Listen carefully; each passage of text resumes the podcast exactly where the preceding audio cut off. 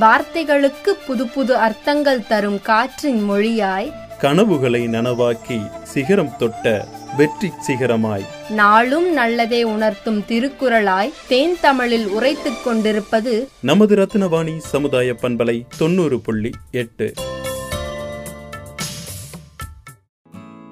அன்பிற்கினிய நேர்கள் அனைவருக்கும் வணக்கம்.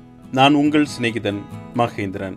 அனைவருக்கும் இனிய தித்திக்கும் தீபாவளி திருநாள் நல் வாழ்த்துக்கள் மகாவிஷ்ணு கடலுக்கு அடியில் இரண்யசூரன் என்ற அசுரனால் மறைத்து வைக்கப்பட்ட பூமியை மீட்பதற்காக வாரக அவதாரம் எடுத்தார். அவனை அழித்து பூமியை தன்னுடைய இரு கொம்புகளுக்கு இடையில் வைத்து தூக்கி வந்தார். அசுரனை அழித்த உக்கிரத்துடன் இருந்த வாராகருக்கும் பூமி தேவிக்கும் பிறந்த மகனே நரகாசுரன். அவன் கடும் தவம் புரிந்து பிரம்மாவிடமிருந்து வரம் பெற்றான். தன் தாயாலேயே அழிவு வரம் வேண்டும் என்று கேட்டதால் தனக்கு சாவே இல்லை என்று நரகாசுரன் நம்பினான்.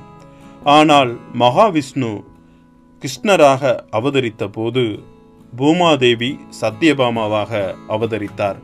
இந்த நிலையில் பிரம்மனிடமிருந்து வரத்தை பெற்ற நரகாசுரன் மூவுலகையும் ஆட்டி படைக்க தொடங்கினான்.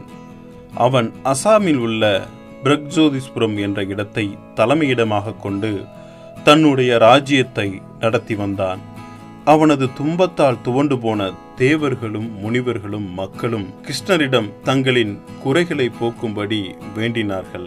அவர்களுக்கு உதவ நினைத்த கிருஷ்ணர் சத்தியபாமாவையும் உடன் அழைத்து கொண்டு நரகாசுரன் ஆட்சி செய்த இடத்திற்கு சென்றார்.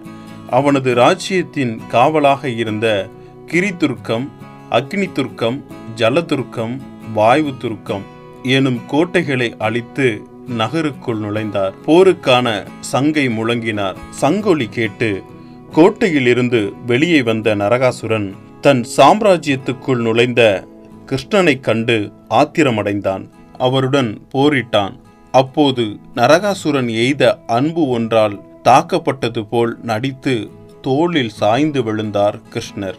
இதனால் ஆத்திரமடைந்த சத்யபாமா தன்னுடைய கணவருக்காக நரகாசுரனுடன் போரிட்டு அவனை வதம் செய்தாள்.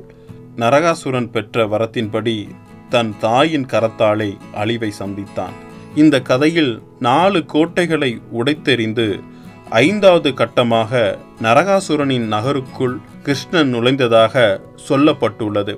இது பஞ்ச பூதங்களால் ஆன நமது உடலில் உள்ளே புகுந்து தீயவற்றை விலக்கி நமக்கு இறைவன் அருள் பாலிப்பதை உணர்த்துகிறது. இதில் கிரிதுர்க்கம் நிலத்தையும் அக்னி துர்க்கம் நெருப்பையும் ஜலதுர்க்கம் நீரையும் வாயு துர்க்கம் காற்றையும் குறிப்பதாகும். பஞ்சதலங்களில் நான்கு இங்கு கூறப்பட்டுள்ளதால் ஐந்தாவதான ஆகாயமும் சேர்ந்தே வரும். தீமைகளை அகற்றும் இந்த தீப ஒளி திருநாளான தீபாவளி திருநாளை கொண்டாடி மகிழ்வோம். மீண்டும் அனைவருக்கும் இனிய தித்திக்கும் தீபாவளி திருநாள் நல் வாழ்த்துக்கள் அன்புடன் உங்கள் சிநேகிதன் மகேந்திரன்.